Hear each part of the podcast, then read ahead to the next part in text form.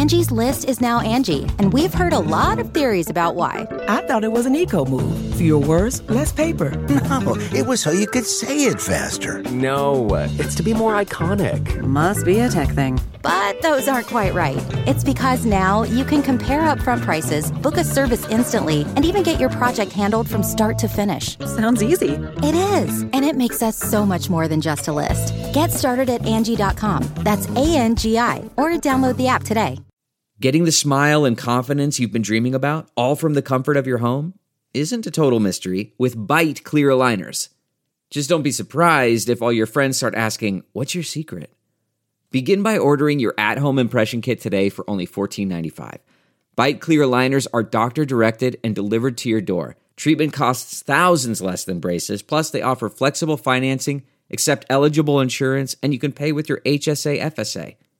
Get 80% off your impression kit when you use code WONDERY at Byte.com. That's B-Y-T-E dot com.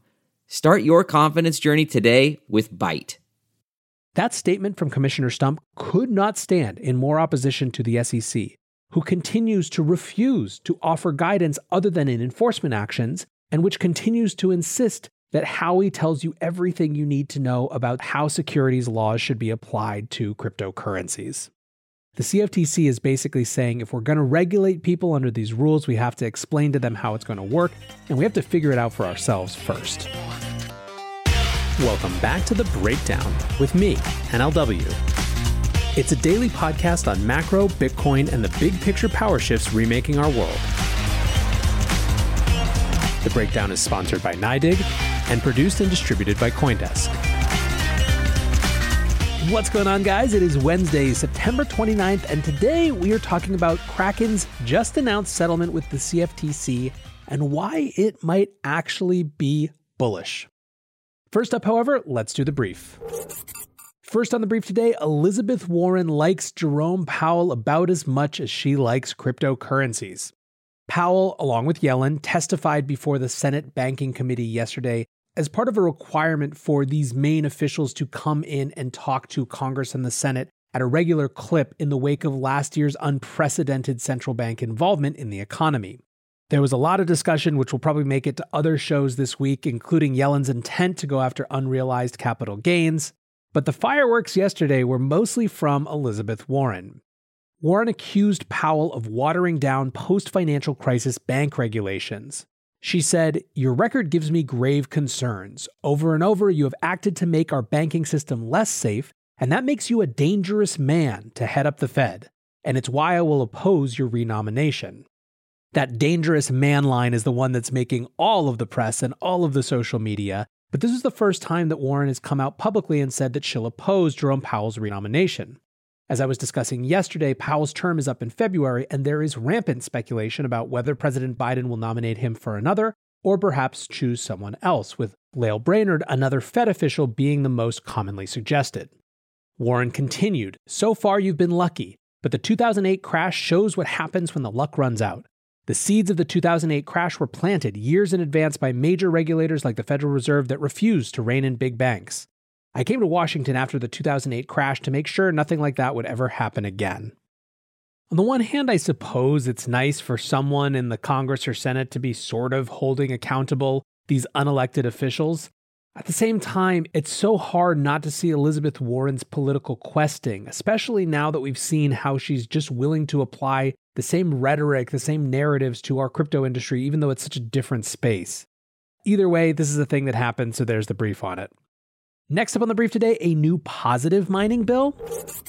Two senators are asking the US Department of the Treasury to look into crypto mining around the world, but with an eye to US competitiveness. The bill is created by Maggie Hassan, a Democrat from New Hampshire, and Joni Ernst, a Republican from Iowa. If this bill was passed, Treasury would have to write up a report within two years of its passing focused on mining and the impact of mining on supply chains in areas such as semiconductors. Also, and this is a quote from the block, the study would also assess the political frameworks mining intensive countries use for the industry. To compare, the study would also assess the types and dollar values of cryptocurrency mined within American and Chinese borders from 2016 to 2022, as well as any other countries the Treasury finds relevant. Maggie Hassan's statement on this said in order to strengthen U.S. competitiveness, our government must get a better handle on the role that cryptocurrency is playing in the global economy and how it is being leveraged by other countries.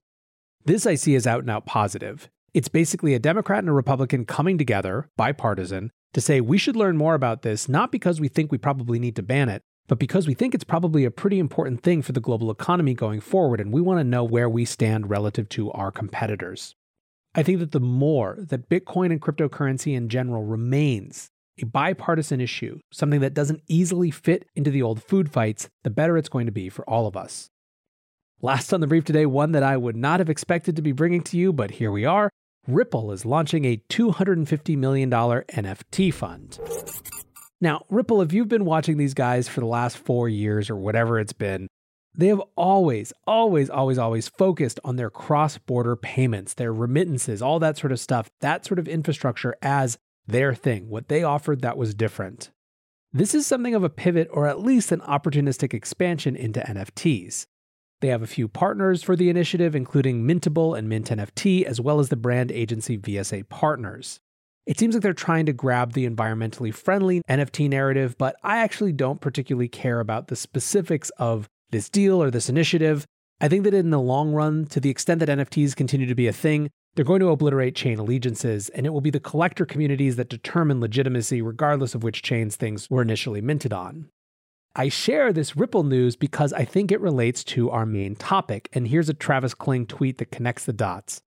We got Ripple out here punting 250 bucks into NFTs and Kraken catching couch cushion fines, but tell me again about how US regulators are getting ready to shut all of crypto down.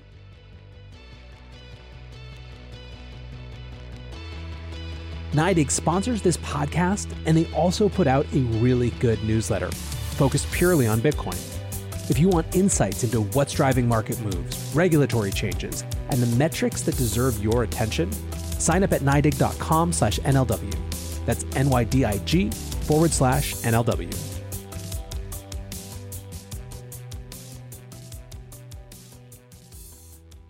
Let's shift to our main story. There has been a ton of speculation that we're going to see some enforcement action soon. And there's a reason for that. It's the end of a lot of these agencies' fiscal years. These agencies seem to be commenting more and more and more. Certainly, the SEC is making it a point to talk about crypto more and more and more.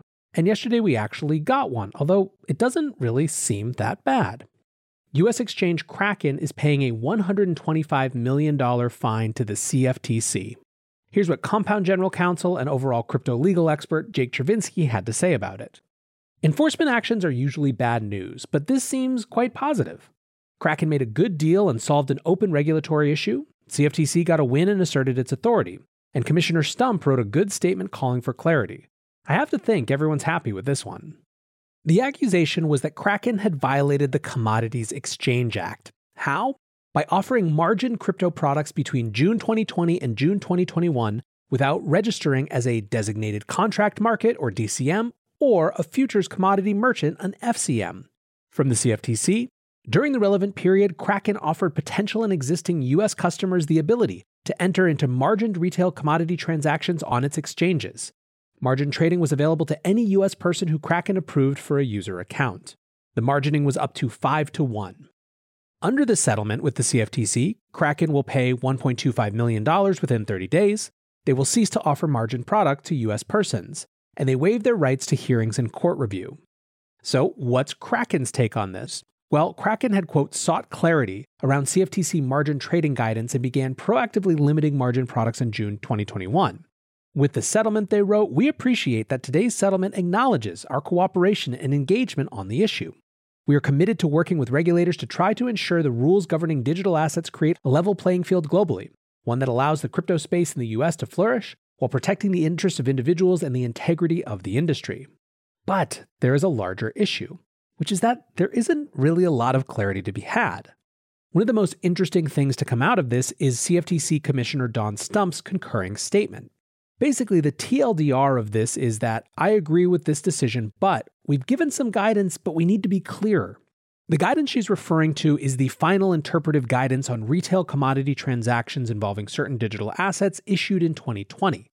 As she points out, this was adopted two and a half years after proposal and it's now been another year and a half. In her statement, she writes In the rapidly developing world of digital assets, two years is a lifetime. And yet now here we are, an additional year and a half later still. As the guidance becomes increasingly relevant to the Commission's enforcement program, I believe it is incumbent upon the Commission to undertake a rulemaking proceeding to supersede the guidance by adopting binding and enforceable rules that will provide certainty to the marketplace and a shared understanding of the quote rules of the road. She goes on to point out that things are just blurry. Here's her statement about Kraken's registration. The Commission finds that Kraken violated CEA Section 4A because it engaged in retail commodity transactions that are prohibited by the CEA unless traded on or subject to the rules of a DCM, a registration designation that has neither been requested by nor granted to Kraken. But it also finds that Kraken operated as an unregistered FCM with respect to those transactions, which begs the question if Kraken had sought to register with the Commission as an FCM, how would it have been expected to operate? Absent these transactions occurring on a DCM, they would continue to be illegal even if Kraken had an FCM registration. Furthermore, how Kraken would be regulated as an FCM is not entirely clear, because many of the Commission's rules governing its regulation of traditional FCMs do not fit Kraken's role as an exchange. It would also be unprecedented for an entity to register as both a DCM and an FCM. So, as you can see, they're basically falling over themselves, saying that if they had gone one direction, they would have run afoul of the other direction. If they had gone the other direction, they would have run afoul of the first direction. But it's unprecedented to run in both directions at once, so what the hell is Kraken supposed to do? She continues In short, the application of the Commission's FCM rules to an exchange on which retail commodity transactions are traded is uncharted territory at this time. I agree that Kraken's activities meet the definition of an FCM set out in the CEA, and that Kraken thus operated as an FCM without registering as such, though I would note this is a rather broad interpretation of the definition beyond the traditional application. I believe that if the Commission is going to hold an exchange liable for operating as an unregistered FCM with respect to retail commodity transactions, it is incumbent upon the Commission to explain in a transparent manner the relevant legal requirements for such an entity that seeks to register as an FCM and how the Commission will apply them in enabling the entity to conduct business with U.S. customers. It's a mouthful, but let's read this last line again. I believe that if the Commission is going to hold an exchange liable for operating as an unregistered FCM with respect to retail commodity transactions, it is incumbent upon the Commission to explain in a transparent manner the relevant legal requirements for such an entity that seeks to register as an FCM and how the Commission will apply them in enabling the entity to conduct business with US customers. This is why people like Jake Chervinsky are convinced that this is actually bullish. That statement from Commissioner Stump could not stand in more opposition to the SEC, who continues to refuse to offer guidance other than in enforcement actions, and which continues to insist that Howey tells you everything you need to know about how securities laws should be applied to cryptocurrencies. The CFTC is basically saying if we're going to regulate people under these rules, we have to explain to them how it's going to work, and we have to figure it out for ourselves first. A few more takes from Twitter. Alex Kruger wrote 1.25 million. What does that princely sum tell you? Ryan Selkis writes Kraken paying 1.25 million in a CFTC settlement is the regulatory equivalent of putting a quarter in a jar for swearing. You get accused of doing something bad with zero actual harm. Drop a coin, all good. These are the 11th hour regulatory news items. Crypto must not be so bad. Now, lest there's no wood to knock on around you wherever you are, I'm not convinced that this will be the last 11th hour regulatory news item we'll see. But the point still stands that this really isn't that bad. And in fact, it has indications that could be very good. Now, one last note speaking of the SEC and the CFTC, I mentioned previously that CFTC Commissioner Dan Berkovitz was leaving the CFTC. My attitude was a bit of don't let the door hit you on the way out, given his attack on the industry over the summer. Well, guess where he's headed? That's right, the SEC. Dan Berkovitz will become the new general counsel of the SEC starting November 15th. The Office of the General Counsel manages the SEC's litigation efforts. It makes recommendations on enforcement actions, rulemaking, and interagency activity. Listen, the optimistic take is that Dan is very pro compliance and pro rules, so maybe he'll actually articulate some of those rules rather than just screaming Howey and Reves over and over again. At least we can hope. For now, I hope you're having a great week. I appreciate you listening. And until tomorrow, be safe and take care of each other. Peace. Hello, listeners. If you're a financial advisor, manager, or CFA looking to learn more about Bitcoin, investment strategies, and tools to share with your clients, then you're invited to attend Coindesk's Bitcoin for Advisors event on October 6th. It's a fully virtual event experience designed for advisors by advisors who have found ways to get compliance ready in order to add Bitcoin advising to their practices. You can head over to coindesk.com/events to secure your complimentary registration today. That's coindesk.com/events where you can register for free. We'll see you on October 6th and thanks for listening.